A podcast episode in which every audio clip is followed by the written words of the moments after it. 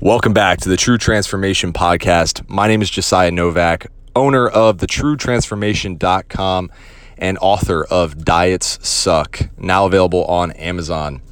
Today I have a very special guest. His name is Dr. Teddy Willsey, and he is one of the experts in sports rehab and performance. He has a sports performance and rehab center in Maryland called Healthy Baller, where he works with athletes, up and coming athletes, and general population people who want to continue to stay active in their daily lives. He also has one of the most valuable Instagram accounts that I've stumbled on in the past few years. If you follow him at Strength Coach Therapy, you can check it out. He's also the co founder of Citizen Athletics, an online training platform. Dr. Teddy has also been my personal physical therapist uh, in the recovery process following my torn bicep surgery that I had this year. And prior to that, he helped me get through some issues that I was having following a hernia surgery. So, Dr. Teddy's been invaluable, and his expertise has helped me tremendously.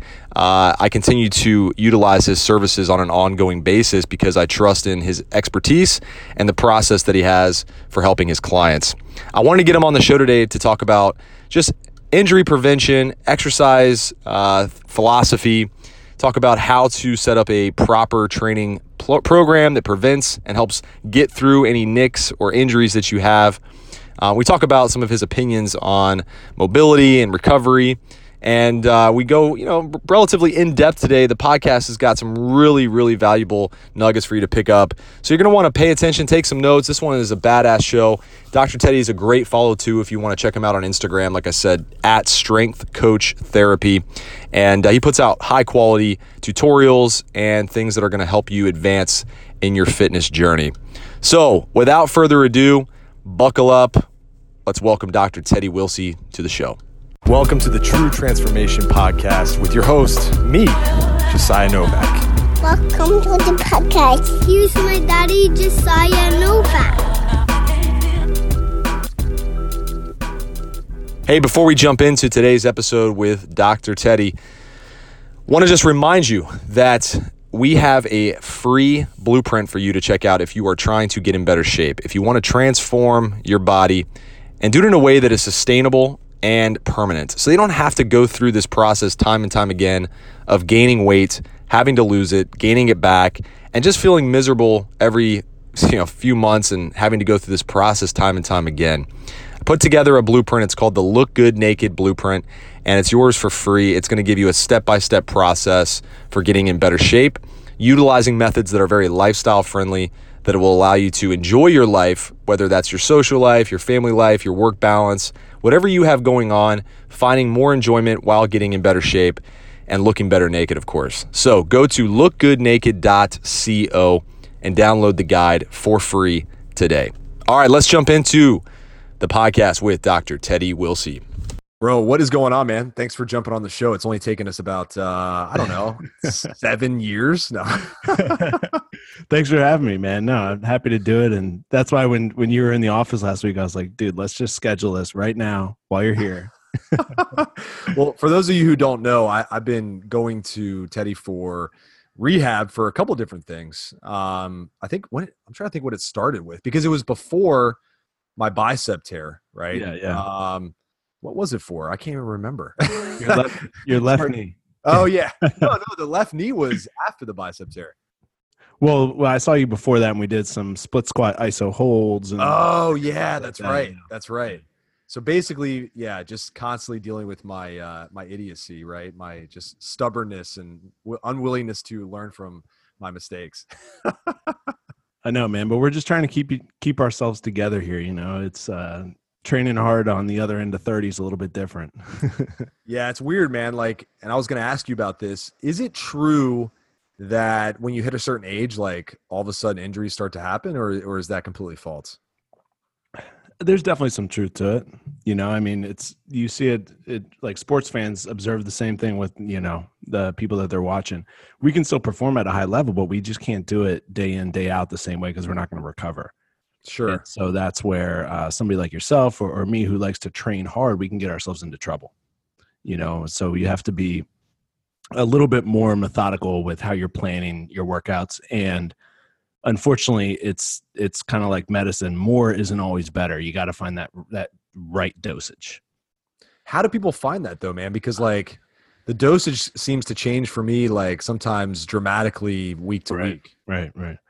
I think that the way you do it is so it's similar to nutrition, right? So, so if nutrition, if you have somebody that's never really done um, a formal, I don't want to call it a diet, but a formal approach to eating, uh, and I know you don't like the word diet, so if you have somebody that hasn't done that, We're gonna bleep that out later, don't worry. Right, right. One of the first things you want to do is just kind of find out where their baseline is. Have them track things for a few weeks. See, okay, what is their caloric intake? What, where are they right now? I think the same thing happens with training. And so, if I get a power lifter or somebody that's, or you know, uh, somebody that's doing mixed endurance type events like yourself, or, or anything in between, I'm like, hey, get an idea of where you're at right now.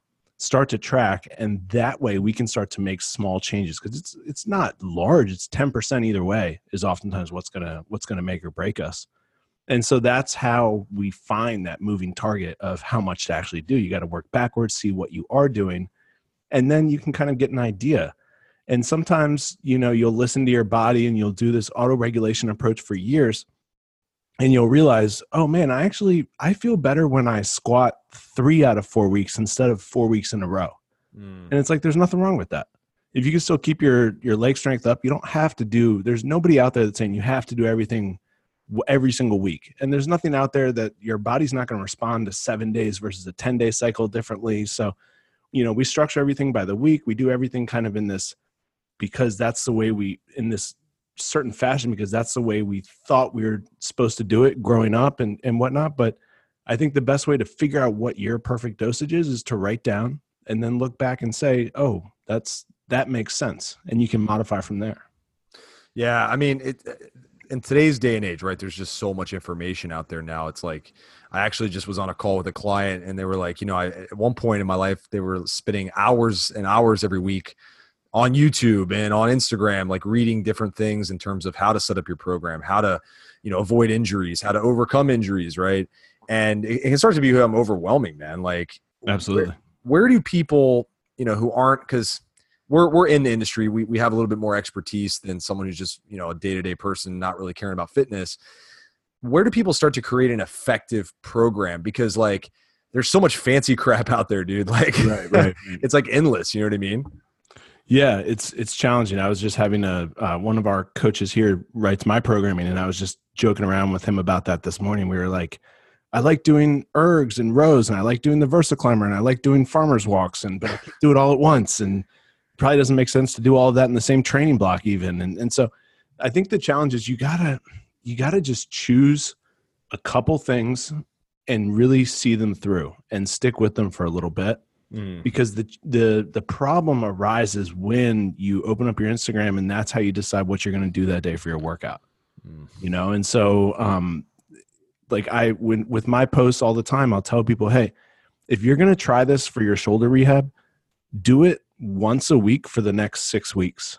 Mm. Don't just cuz I get so many people, I'm going to try that tomorrow and it's like, "Oh, that actually made it feel worse." And it's like, "Well, maybe maybe we're exposing a weak spot and maybe that's part of the process." You know, if you have knee tendonitis and you overload it with strength training, it might actually feel worse.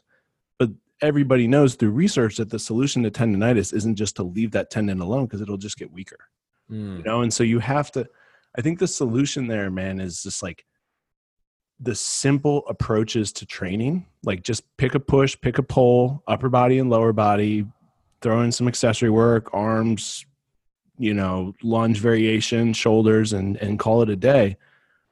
I think whatever approach you take, it just there's so much power in being organized with it. Mm. And it doesn't take a lot of time. You could just pull out your notepad of your phone and and you could almost work retroactively. Just train instinctively for a week the way you've been doing for months or years, but write down what you did that week and then tell yourself, okay, I'm going to do this same thing for the next 3 or 4 weeks. You know, I think a lot of times when people get little tweaks that are like workout based tweaks, it's because they're trying new stuff Mm. or they're pushing really hard, which you need to sometimes to see gains, but you need to kind of figure out how often to push really hard. yeah but variety's the spice of life man I know, I know. And that's no, I, I totally hear you. And that's the challenge. And that's where therein lies, you know, one of the biggest challenges of social media and the constant revolving door of new exercises and workouts and and you know i know that if i posted some goofy exercise where i reached a kettlebell from my left foot to my right shoulder and then swung it around my back and tossed it up and i was blindfolded and standing on a bosu ball i'd probably get more views and likes than i would if i just posted me doing like a you know like a push press with a kettlebell Mm. but the rea- and so people like to see that that new you know those new movements new workouts but it's it's a challenge Yeah, it's almost like that that old marketing's tactic of like you you know you, you pull them in by giving them what they want, right? But then you Right. deliver what they need. oh absolutely absolutely i do that i do that all the time with my instagram i try to i try to maybe post the stuff that people will want to see but then in the message and in the captions and in the stories and in the consistent narrative that i push it's always about hey let's simplify things let's go back to the basics let's use what we know works Yeah, it's great. I mean, I'm curious to know like what got you into sports rehab too, because um, there. Well, put it this way, I feel like with Instagram and the bl- the you know explosion of social media, there's a lot of quote unquote experts, right, who have Yeah. massive followings, right but there's not a lot of people who truly like know their craft, right? Who have studied it, who have gone and, and invested in schooling for it, who have applied it in the field, right? How'd you get into this, man? Because you're one of the people I consider to be like, and and I, by the way, I'm not the only one who says that you're an expert. Like I actually found you through other experts who I've considered experts for a long time, who said go see him because he knows his shit, right? yeah So how did you get into this, and what what started this whole this whole journey? well i appreciate it man um, yeah, of course. Yeah. So, you know, uh, I kind of had the cliche story that a lot of physical therapists do where I had um, injury situations early on in life. The first time I dislocated my shoulder was diving for a pass on the JV football team my freshman year of high school. And so, um, shoulder, po- it was kind of a subluxation and popped right back in. But, you know, I couldn't lift my arm for like a week and went to physical therapy and happened a few other times throughout high school and i ended up getting labrum surgery after my season my senior year and that also i wasn't like a d1 prospect but i, I could have played college football and that kind of derailed that for me because i decided i'm i'm tired of my shoulder killing me after every time i play football. Mm. so i had that experience and then i was always a workout guy. Like once i learned how to lift weights when i was probably in eighth grade i just loved it man. And so fast forward that all the way through college went to exercise science went to the exercise science route um, and then just kept on pushing man just kept on going forward. And like the thing is is once you go that exercise science route if you're if you're interested in f- physical therapy and movement and that kind of the deeper level understanding you got to go to pt school if you want to learn that stuff. Now in hindsight a lot of what i use in practice is more from strength and conditioning with a physical therapy background you know because a lot of physical therapy itself is like you know if you walk into a physical therapy clinic as an athlete four out of five physical therapists aren't going to know what to do with you Yeah. and the, and the reason is that there's just not a lot of um, there's not a lot of like active approach taught in physical therapy school so for me in my journey i i really kind of blended that strength and conditioning background with pt because you know i'm i'm 33 i didn't go to pt school until i was 26 and so i had four years in the gym um, you know i wrote a blog for bret contreras i was reading t nation every day i was going to strength and conditioning conferences and I was very involved in the strength and conditioning world Mm. before I went to PT school. And so I think for me, that's what allows me to to blend both of those disciplines. And um, you know, that's where the the term strength coach therapy came from for for my Instagram handle. And it was like, you know, I competed in powerlifting during that time period too. And so I was uh not only was I really involved in learning about it, but I was I was a gym rat, you know, like two and a half hour workouts five, six days a week Mm. and did that for years and uh not unlike yourself probably so you know it's for me it was a it was a passion from the time i was young and i just continue to follow that. And it's you know i still it, it gets harder as you get older but i still have that that strong passion and just love for the field. And um yeah man it's a it's a great field. And we have the opportunity to change people's lives too and to really help them. And we have this knowledge that so many people value whether they realize it or not. You know you sit Yeah. down you go to a wedding and you tell somebody, you know, sometimes we almost hesitate to tell people what we do because they'll want to pick our brains or they'll want to, or they'll want to tell you about having this shoulder pain. Uh, right, right, or, or they'll want to tell you like about the struggles that they've had with their physique or their eating or their working out and and it's a mind game too and so that's the other side of it for me that's so interesting you know i took a, a lot of psychology classes in, in undergrad and i've always found psychology to be interesting and so Mm. when you blend the the the science the biomechanics the the understanding of anatomy the strength and conditioning and then also the psychological piece to help people actually change their lives and help with that behavioral change i think it's um it's just a really rewarding field and and um you know i think it keeps us hungry Yeah, 100%. I- I'm curious to know because you work with a variety of types of people. What's like the the biggest chunk of of type of person that you work with like out of all the segments that you have go through your your practice? What's the most common? Is it mostly athletes or do you work with a lot of general pop? uh it's 75% athletes maybe even more it's kind of trending more right now um it's mostly high school and college age athletes Mm. and you know we've been the gym will be uh, five years old in february so we've been doing this for a while and we've been fortunate enough to have some of our even middle school age athletes go all the way through to college and professional ranks and so we see the longer we're here we see more and more athletes and we trend more towards that direction which is cool we're carving a niche and um, you know, for me, I think I can help athletes the most. Uh, but I also see like you know a, a guy this morning. He's uh he likes to do these really challenging bike rides and like these you know these hundred mile bike rides, and he's got some knee issues going on, and he's in his early fifties. And coming to somebody like me, I think is a breath breath of fresh air for him because he's strengthening and getting back on his bike and not just being told his glutes aren't firing and stuff like Mhm. that. You know, and so there's um, I think taking the athletic approach resonates for a lot of people that want to be active. But yeah, the, the population that I see by and large is high school and college age athletes. And then the other and then the other big slice is people like yourself, people in their 20s and 30s uh, and 40s who train hard and mm-hmm. really value their health and value their mobility, not in terms of being flexible, but their mobility in terms of being able to do anything. Like, hey, I want to go, I want to go on a vacation and do this gnarly hike, even though I'm not a big hiker, or I want to go do this. You know, people that people that like to live their life, like go getters. And so I see a lot of those kind of people too. I, I hesitate to use the term weekend warriors, but that's the way a lot of people describe them. Yeah. Well, like, yeah, no, that, that makes perfect sense. The people who haven't completely given up on whatever pursuit that they have, right? Like, you know, Right. myself, like with Spartan races, you know, I'm getting up there in terms of like, you know, the amount of years I've been putting into training, you know, is in the 20s now, right? So it's like starting to, you know, have some compound interest of, you know, aches and pains and beat myself up with extreme pursuits. Um, so I'm curious to know because when we circle back to like program design, so someone out there who's listening who's like, yeah, I like to have athletic pursuits. I like to work out, but I also like to apply, you know, the strength that I accumulate and the endurance that I that develop and all that into actual activity.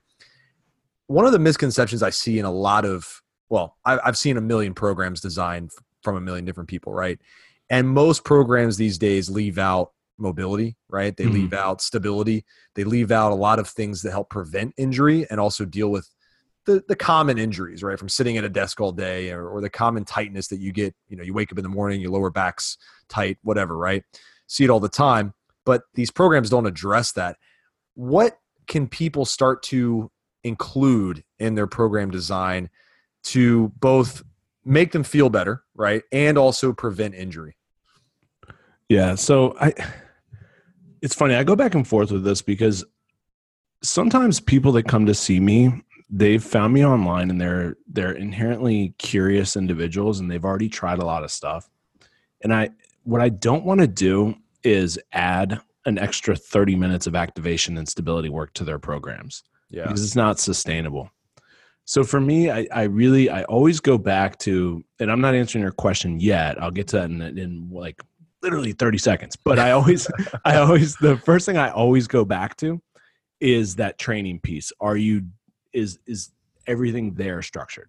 Mm. Once we go past that, then to kind of address your question, how do we fit that stuff in? You know, and, and it, I think first of all, it needs to be on a, a as needed or a needs case basis. So for me, having had two shoulder surgeries and always struggling with shoulder mobility, that's always going to be a priority for me. I'm always going to do something overhead just to open up my shoulders. And uh, I prefer to do that at the beginning of my training session as a warm up. You know, one of my mentors in this field when I was a strength and conditioning intern, uh, Buddy Morris, who's the head strength coach for the Cardinals, he he used to always say, "Warm up to train, don't train to warm up." Mm. And so what he meant by that is instead of just starting your training and that's how you warm up, like instead of just pulling the barbell out and going naked bar for 10 reps, 135 for 10 reps, 185 for 8 reps. He was like just warm up to train. He was like just warm up to train. So so use that opportunity to get your hip mobility in, to do your hurdle over unders, to do your your clamshells or that boring stuff use that opportunity to fill in the gaps, so to speak, with your glute activation, with your bridges, with your mini band around your knees. Um, for you, maybe your split squat iso holds for patellar tendon resiliency. Mm-hmm.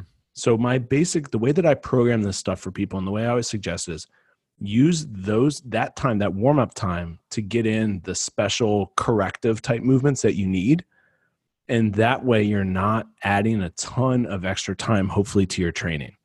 Hmm. You know, I, I see a lot of people, it's our athletes, they all come in here and we joke around. They hop on a foam roller and they lay on their stomach and they've got their quad on the foam roller and then their cell phone in their hands, like right in front of them. I see that at So they're- gym all the time.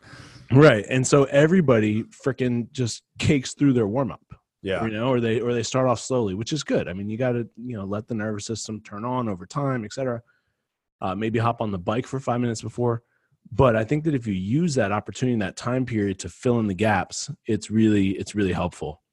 And I, I, I see a lot of times with like power lifters or people that are like very purist to what they do, they they tend to not reach from other disciplines.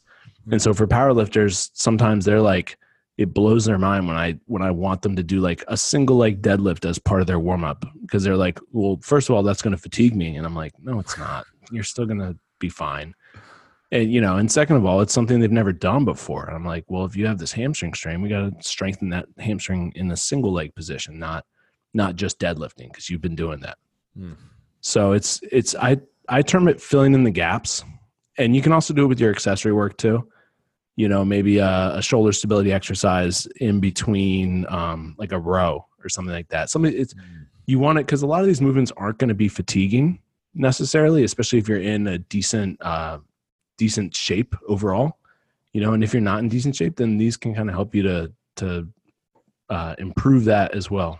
So Yeah, no, that makes sense. I mean, I, I know I've worked with man uh, thousands of people at this point myself, and even just through my own experience, right? Like, there's been years where my warm up was like, you know, hopping on the bike, texting, you know, ten different people, checking my email, or Right. walking on the treadmill, doing the same thing, and it was like, just what you said, where it was like, you know, I'm just gonna, you know, go do the empty bar for 20 reps, and then you know, throw on a Yeah. plate, you know, it's like, and it's no shot, no surprise that you know the body starts to not respond and it doesn't Right. feel as good you know and so one thing that um, i'm curious to know like in terms of strength training i feel like everybody needs strength training right? In some some regards. Absolutely, um, but so many people are worried about getting hurt right? Like i talk to so many clients who are like don't hey I, I need to lose weight but don't program deadlifts into my routine bro. Like i, I always right. get hurt right? So like how do you address that? Because that's a psychological thing too like you Mhm. earlier where it's like so many of us have these like preconceived notions that i'm gonna fuck my shit up right if i do squats or i can't do deadlifts or i can't do bench press because my shoulder right how do you work around those and how do you start to get to a place and maybe you'd never incorporate those i don't know i'm just curious to hear your thoughts on that Yeah, yeah. I think that um, you know, when you're working with a distance client or you're not working with them eh, for every one of their training sessions, you're you have more of a programming relationship. I think that you have to make changes a little bit more slowly sometimes to help facilitate that. You're not going to uh, flip the script overnight, and it's important that you know they you know that it's important that they stick with you for a certain period of time in order to see the results. They're not going to see they're not going to get the best out of your programming approach if they only do it for four weeks Right. So I think that you have to tread lightly with that. And you know, I've I've dealt with the same thing myself where uh, somebody tells me that their back hurts when they pick stuff up, but then they look at me like I'm crazy if after four weeks of PT and they're starting to feel better, I want them to do a kettlebell deadlift off of a box with a 12 pound kettlebell. And they're like, they look at me like I'm crazy. And I'm like, this is exactly what you're telling me is hard for you to do. So we need to help get you better at that. So in PT, we use the term, and this is from psychology, about how we frame the narrative or frame what we're doing. Mm. And with them, I think it's really important to reframe something. And so you say, instead of saying they this is what hurts you, you say this is what's challenging and this is what you need to get better at. And for some people, you got to just, you know, we we're in the service industry. We are delivering to them a mix of what we know they need with what they want. Mm-hmm. And for some people, you got to skew a little bit more towards what they want. For other people, they're going to be more open towards trusting you and doing what we think they need. But, you know, that service industry, that business has to blend with our actual science and approach of training. And so that's where if you can just get somebody doing like a, a light deadlift or uh, some a dumbbell bench or, or start them with push-ups first i mean i think that taking those baby steps and, and using those tricks of the trade like hey we're not doing a deadlift we're doing a, a dumbbell squat holding the dumbbell below us or like you know like you can right. that's not like i had a, i've had people before um you know especially at my uh the first job that i had where i was working with much more of a, a older general pop, pop you know clientele they hear all sorts of stuff from their doctors. I'm like oh no this isn't a squat. This is a sit to stand. It's like you know and it's like well the doctor told me not to squat. I'm like well okay you have arthritis so you know it's we know that arthritis is responds well to exercise and strengthening.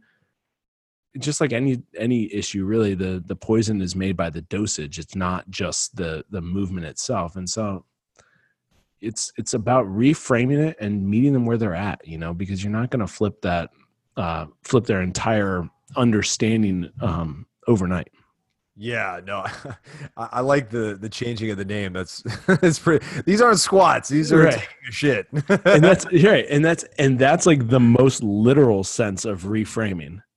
Yeah. And then and then the less literal or the more kind of sneaky way to reframe is just by telling them, um, hey, this is really light and we're going to do this for a while because it's going to help you with that. And, you know, maybe they, maybe that helps them feel better about it. Yeah. What are some of the things you see a lot of people doing that are almost like a waste of time? Like I, I know I don't know if foam rolling was brought up in one of our conversations. Yeah, yeah.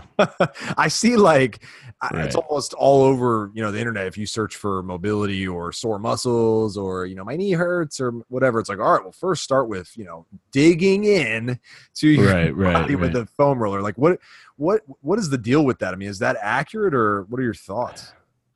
So I say that I think that foam rolling, and this isn't just my opinions, you know, every one of my opinions, quote unquote, is influenced by research and changing changing opinions. And, you know, my wife, when we first started dating, we would go to the gym together. Uh, she I would I taught her how to foam roll and all this stuff. And then like years later, she was like, you know, I noticed that you don't really foam roll anymore and you don't really like it. And I was like, yeah, I mean, my my opinions have evolved based off of research. And we used to think there was a time period where we thought that we were kind of breaking up adhesions and fascia and we were making a physical change underneath our skin. But we're not really. With foam rolling all we're doing is tapping into the nervous system and we're relaxing that muscle and that tone via that touch. So it's the same way that if you go to get a massage you might feel better you might feel more relaxed you might have this uh, sympathetic response where you're you know you're you're face turns flush and, and this autonomic reflex response and and there is something that's happening but you're not changing the actual physiology of the tissue underneath the skin. Because mm. that tissue is really freaking strong. Yeah. And if you were able to deform that by just laying on a piece of foam then imagine what a four or five hundred pound bar on your back would do.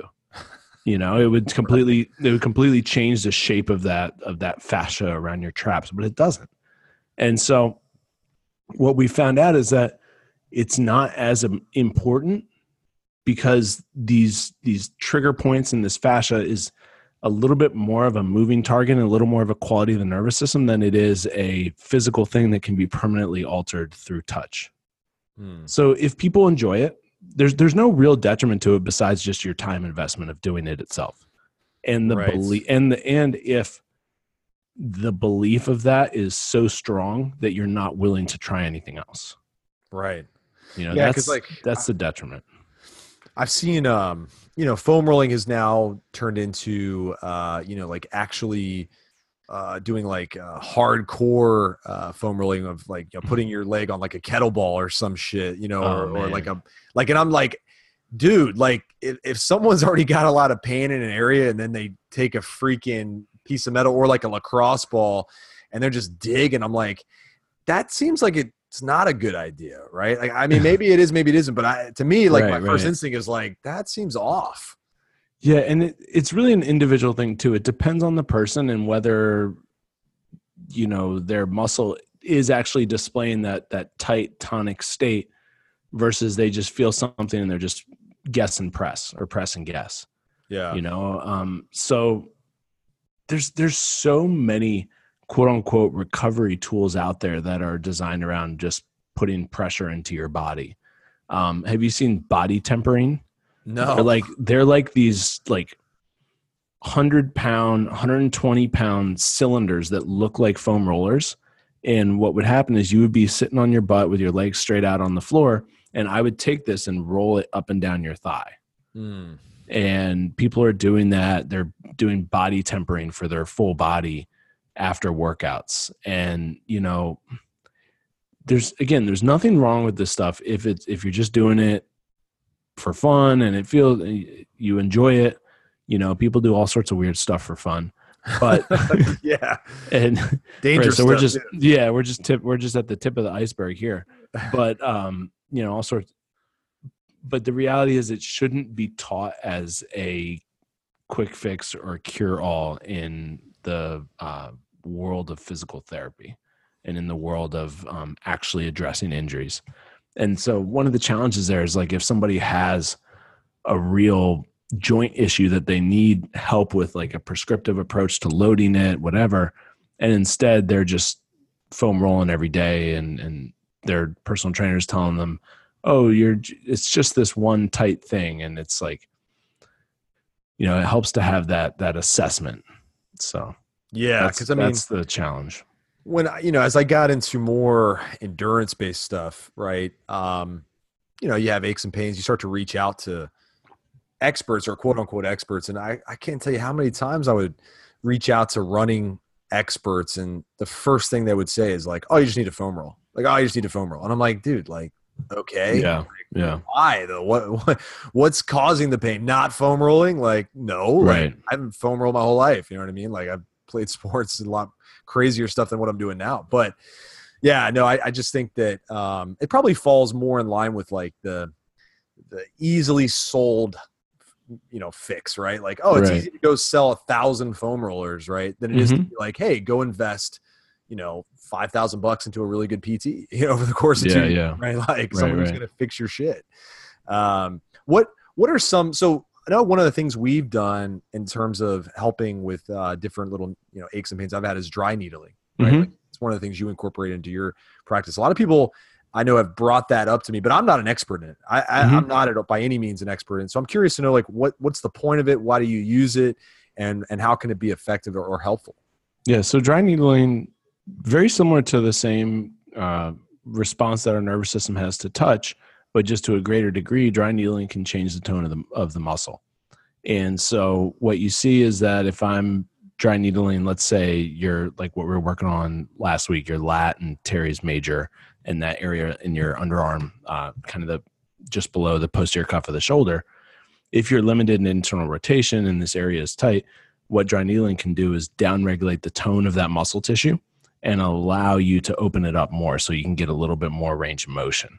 Um, similar with your quad and kind of that pull, that tracking that we were looking at with your patella. Same thing. If we see one particular area that is um, holding a lot of tone and is tighter, we can change that.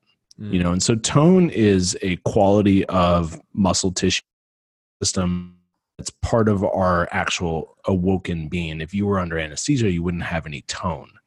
Um, If somebody has uh, a, a stroke or a child with cerebral palsy, um, you see the different postures of their arms and their hands. That's because of the different the change in tone in their body and the way the muscles are pulling on their joints and bones. And so what we see is that if a muscle um, and we don't have a great understanding of why this happens. It's a combination of biomechanical reasons, um, you know, compensations, patterns that we learn over time. But if somebody is a little bit off, one muscle can develop, can demonstrate a high amount of tone that can be a driver of a pain sensation. Mm. And you know, without making a huge physiological change, we can slightly alter that tone, give them some things to work on that we see might be the base cause of that compensation. Maybe the you know you had your biceps repair, so your arm was at your side for pretty much two months by the time you by the time you're really kind of opening up your arm again overhead because after a biceps repair you're you're limited on shoulder motion afterwards too because of that that that two joint attachment of the biceps and so it would make sense that you'd have some extra tone in that muscle that had hasn't been stretched for that long. I had the same thing after my shoulder surgery and being in a sling for a little bit, and so that's where dry needling can be a more effective and more direct method to accomplish the same goal that foam rolling or massage might. Got it. Okay. So if we're looking at an overall game plan in terms of recovery and injury prevention, um, you know, and, and just trying to stay out of the, the, the operating room, right? Yeah, of course. um, what are some of the things that you would say are must haves? Like, cause you know, I, there's people with all sorts of time, right? I, I have this friend who's, he's a retired guy in his forties, you know, multi-millionaire, sold a bunch of businesses. He's got all Good day. for him. Yeah. Awesome. Right. I want to go fuck yourself, but that's cool. Right. um, but like I all he does is work out. Like that's it. Yeah. He goes on adventures and then he's doing like, you know, 60 minutes in the cold tub and then 60 minutes in the sauna. I'm like, bro, uh, 60 minutes. I I, put- have six minutes. I put on my story yesterday. I was like, "Who has time to sit around recovering?" Right. That's People a are great asking me. tweet. Right. Yeah. Like who's got time to just sit? Uh, You know I mean? So I'm like, what? Because most 99% of the people listening to the show, including myself, we're, we're pretty busy. You know, I, you know, I, I have a schedule to keep. I have kids to take care of. You know, I have a life to live. So, what are some of the must-haves in terms of recovery to prevent, you know, these these catastrophic injuries as best we can? Right, right. So so let's so let's look at one catastrophic injury, tendon ruptures, as mm-hmm. as you just went through. Yeah. You know, our tendons respond to our hydration levels of our body. They respond to total stress, you know, and, and total stress in the sense that your body in general, when you have more of that that upregulation of your sympathetic nervous system, it's not think your muscles and, and tissues aren't going to be quite as pliable you know and so when you look back at the the bigger picture recovery for recovery so much of it comes back to food and overall stress levels slash sleep Mm. you know so i think the biggest the most the most important thing and it's not the it's not the sexy answer but if you talk to most people that are that have been in this industry for 10 years plus they're not always going to give you the sexy answer at first because they a lot of times with so many of our clients we try to take care of the easy stuff first. What are the what are the direct things that we can impact overnight?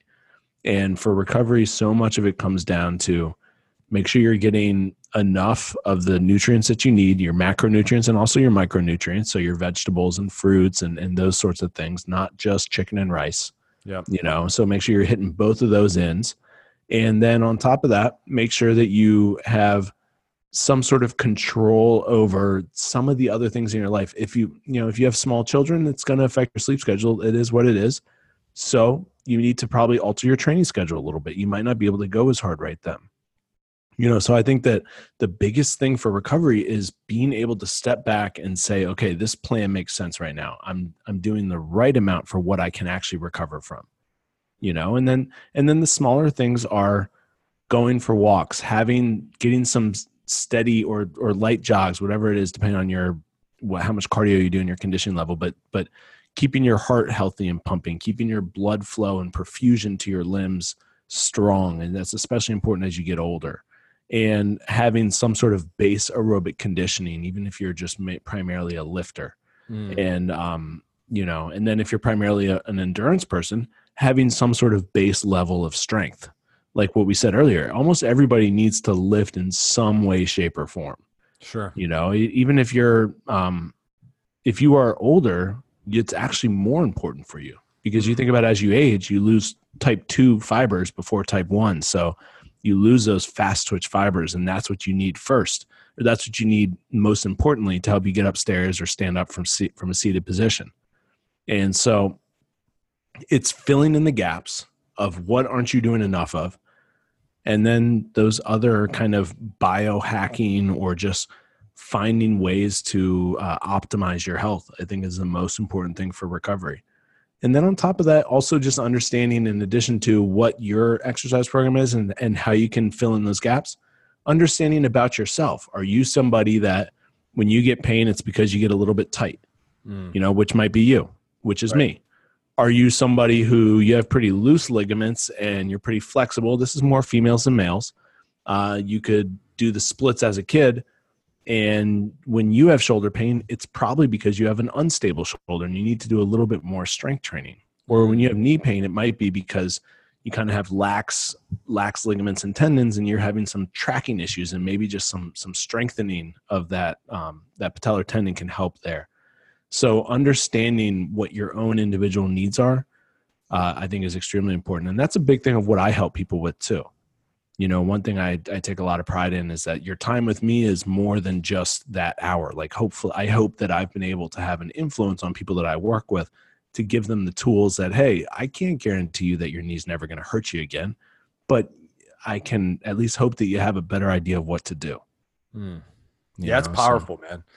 I mean, at the end of the day, like it's hard to to wrap our heads around the fact that the the non-sexy stuff is really no, the biggest stuff, right? It's it almost hurts. Yeah, I know, I know. like, damn, I just want to sit in a cold tub, right? Like that sounds cool, man. Like going back and forth, you know, from a Yeah. hot tub to a whatever. It's like that stuff is cool, but like it's like smoke and mirrors, you know what I mean? Like right. you ask the people who stay healthy, who stay in great shape or whatever, it's like they're getting good sleep, they're eating their healthy, you know, nutrients, they're keeping stress levels managed, right? It's never non-existent, but managed. Yeah. And you know, I think back to the times where I had my injuries and it was like, you know, I wasn't probably hydrating enough. Um, I was not getting enough sleep because of work and kids and whatever. And I wasn't listening to my body. You know, I was like, oh, fuck that. I'll just push through, you know, and be a soldier or whatever. It's like, well, yeah, I mean, good luck with that. You might get lucky, but then, Right, right. you know, maybe not. So, uh, you you definitely have a, a massive, um, massively valuable uh, social media platform. Um, what what do you try to put out like on a consistent basis? What is um, because I know like for those of you for those people listening who don't follow you, like you have what 10 million followers or something like that. uh, it's it's over six hundred You're thousand. like Jeff Bezos of Instagram. You might have the most followers on Instagram of any guest. I, I don't know. I have to double check that. I should probably fact find that. But I've had some big guests on, but I don't think they have as valuable and of massive following as you do on Instagram. well, so the the content I appreciate it, man. The the content that I try to put out on Instagram is self help in a way. Yeah. You know, it's stuff that people can go on and use to help themselves. And when I started posting on Instagram, it was kind of a perfect storm of good timing because it was right around it was, a little over three years ago. It was right around when Instagram started to allow videos that were more than 10 seconds. So I was able, I was like, oh, I'm gonna, you know what? I'm trending away from Facebook. People aren't really using that that much. I'll, I'll still keep posting on Twitter, but I'm gonna start doing this thing on on Instagram. And um, I wanted to make a a ref uh, a library of exercises and movements that people could refer back to. So I made those organized hashtags where it's Teddy Talks, and then instead of TED Talks, and then whatever body part I'm talking about, Teddy Talks knees, Teddy Talks shoulders, and just make a video with a few different rehab exercises and stuff people can use. So even though it is self help, I'm I'm still feeding into that challenge uh, or that predicament we were discussing earlier, where there's so much out there. It's like, how do you choose what to do?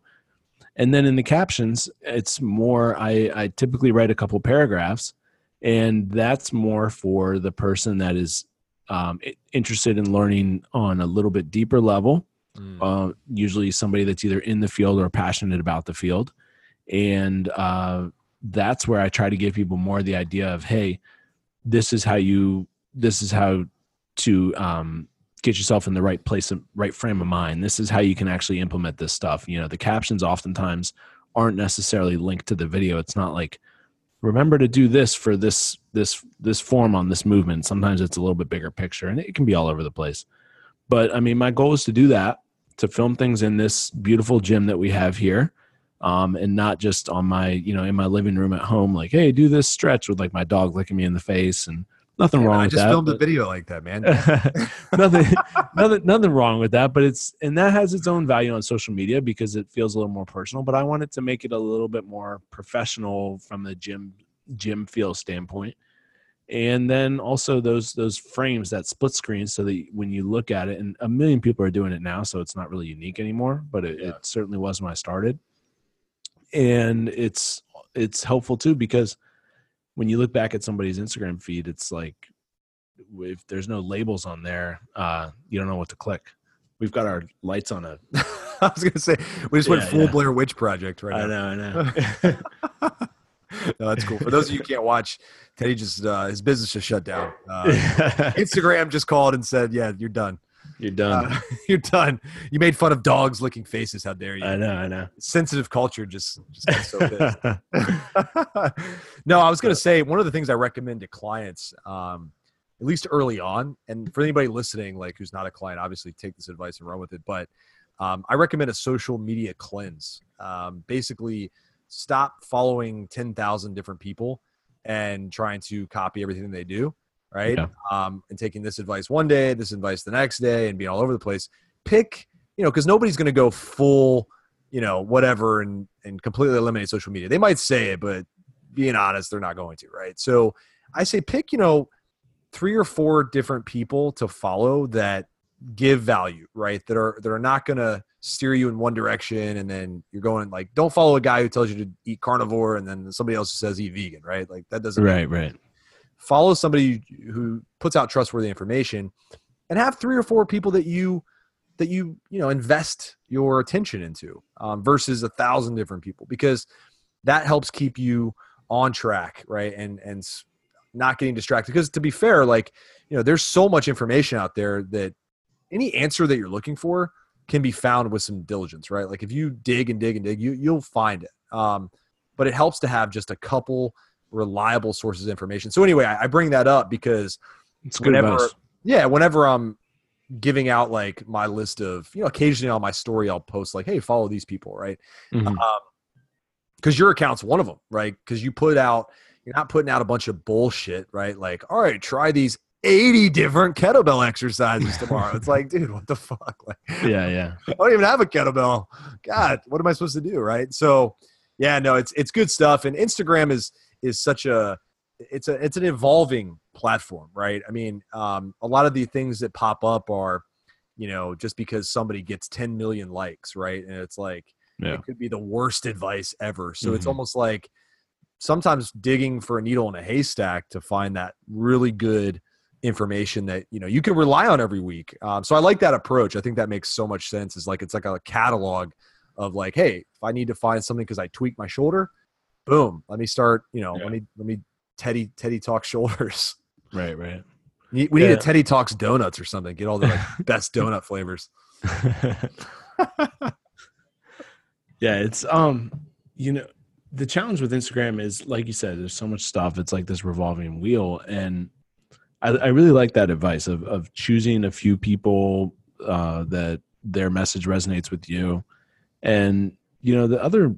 I'll throw out my little advice for social media too. I think sometimes it, it can be valuable to follow people that aren't necessarily an echo chamber. If there's something, maybe even in a different field altogether, but you know, I, I've uh, I like to follow like track and field coaches because I like a lot of some of the drills that they do, and it's so different than what I do. But when I I can still apply some of that to what I do, so it's I like to you know I actually prefer these days to learn more from different kinds of coaches and less from other PTs who are posting the same exact thing as I am.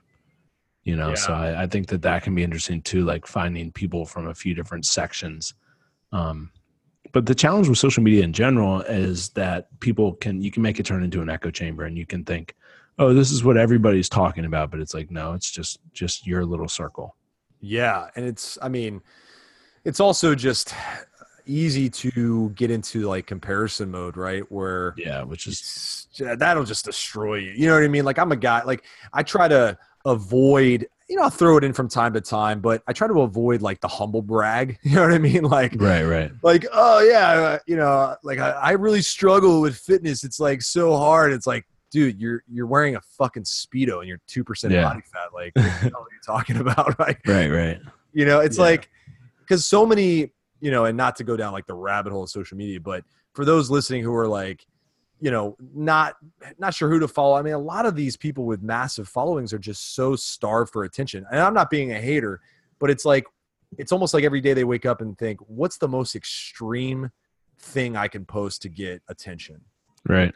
and that doesn't always lead to enlightenment if you're reading their stuff. It just leads to you thinking, well, this person is so far ahead of me, right? Like, I'm never going to get there. I'm never going to fucking achieve this, right?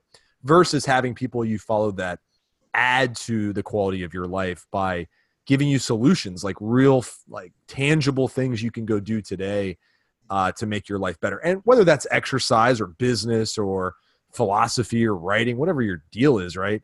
Um, you know, it's it's important just to have a few of those that are on your rotation. You know, that's what I, Yeah. rotation is what I like to call it. But yeah, social media is a is an animal of itself, man. It's it's crazy. Yeah, I'll do, I'll throw one other little social media comment on there. So, over the past couple years, I've gone to a lot of uh, conferences and workshops, and for, been fortunate enough to have opportunities to speak at some of these things and be on panels. And I've met a lot of social media people. Met a lot of other people with you know half a million followers and up and stuff like that. And and I will say that the people that seem more genuine and down to earth on the internet are the ones that are way cooler in person.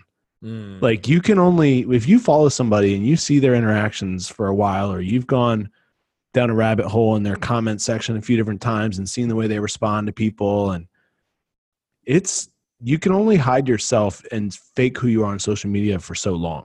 Sure.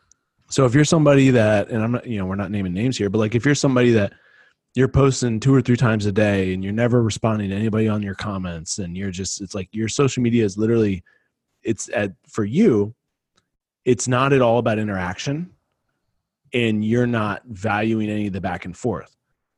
Whereas if you're somebody that's posting a couple times a week and you're actually putting work into your comment section and you're responding to people and look i get tons and tons of dms that i can't respond to. It's just the reality of life. But if you're putting a little bit more effort into those interactions or if you're following somebody that is chances are that person's a little more down to earth. They're a little more self-aware. They realize that just because they have this large number and the and the letter k next to their name doesn't mean that you know that they're god's gift to earth. Yeah. and it's been really interesting meeting these people over the over the past couple of years. And uh you know the people that i've met that i kind of had a not great impression about from the internet or just from seeing the way they interacted and or didn't it's like almost always held true so it's pretty Oh, interesting Yeah, I've I- I'm in the same boat, man. Like, you know, I've met man, I've met some big names and I've met some people who aren't that big who are cool as shit, you know, but I've also met some some unicorns who have, you know, massive followings who are just cool as hell too. like, you know, and you're Yeah. like, damn, why don't you have 10 million followers, you know?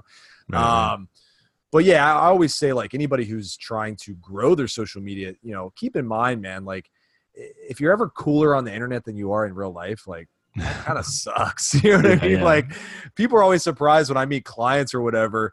They're like, damn, you're and not to like brag or whatever, but they're like, damn, you're way funnier in person than you are online. I'm like, well, I guess that's a good thing, right? Like, yeah yeah you know, because at least I kept my soul, you know?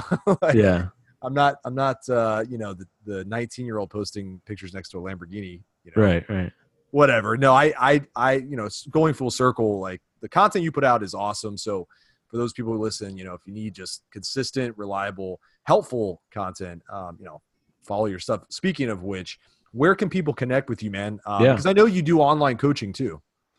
Yeah, so um, I do uh, it's like a it's a group coaching and training, and that's Citizen Athletics is the name of the company, and our Instagram is Citizen Athletics One, um, so just the number one after it. And then my personal Instagram is Strength Coach Therapy, just all one word, Strength Coach Therapy. And those are probably the two best ways to find me. And if you're in, how how often do you take? Because I mean, I know you're busy as hell, but um, if people are on the East Coast or in the DMV area, um, are you taking clients? Like, are you able to get people into the gym, or is it just Yeah. I'm just special like that? a little bit, a little bit of both. I mean, You gotta have you ten know, followers minimum. um, you know, it's it's a challenge in that I'm we're growing. I'm growing this business, and I've been lucky to have it trend in the right direction. And I've uh, brought in two other therapists over the past two years that work with me, and so I definitely, you know, try to help them build their businesses and keep them busy as well as myself. But yeah, I'm still seeing people. Sweet. Um, yeah, so it's you know, I mean, especially the way I practice, I I tell people, hey, I don't want to see you here every week necessarily, and so I see I have a lot of people similar to yourself that we get to know each other. I know what their stuff is, you know, a checkup, tune up, that sort of thing every now and then is valuable for them. Um, we have good conversations about what else they should be doing, but it's not the typical physical therapy experience of see me twice a week for six weeks and never again. yeah. So I have uh, a lot of people that um, I've built those that relationship those relationships with over the years, and that was kind of my my bigger picture vision for PT in general was almost like, you know, you got your primary doctor that you go see, and, and medicine's evolved to it's not really like this anymore. But the original goal of medicine was to have your primary care doc, and they know what's going on with you, and they'll if they run into you on the street, they'd recognize you. Yep. You know, now you, now you go there and you spend six minutes, and they're staring at the computer screen the whole time right. but my goal is to you know i have a lot of i have some lifters that i work with and i can talk to them and be like hey how'd that you know how'd that competition go how's how's the left knee doing now and you know, so so yeah I, I see uh i still see new people in in that but you know the busier you get it's harder to get people in like right away and that's one of the challenges with pt is because somebody hits you up and they're like hey i want it my knee started hurting last week and i want to get in there today Yeah. so that's that is one challenge but no i'm still taking new people Sweet man. Well, dude, I appreciate you spending some time Yeah, on the man. show today, man. Um, it's always good catching up, and um, yeah, you, your help has been invaluable. I mean, my knee pain is non-existent um, from the work we did a few months ago, or whenever it was with with the knee, um, and the shoulders are already feeling better too. So, just got to trust the process. You know, I got to be my own. my my. I got to take my own advice. yeah yeah well hey man i really appreciate you having me on and uh always enjoy a good conversation Yeah, dude. Appreciate it, man. Talk to you real soon. all right All right, brother. Thank you for listening to the True Transformation Podcast. Don't forget to leave us a rating and a review and subscribe to the show. True transformation.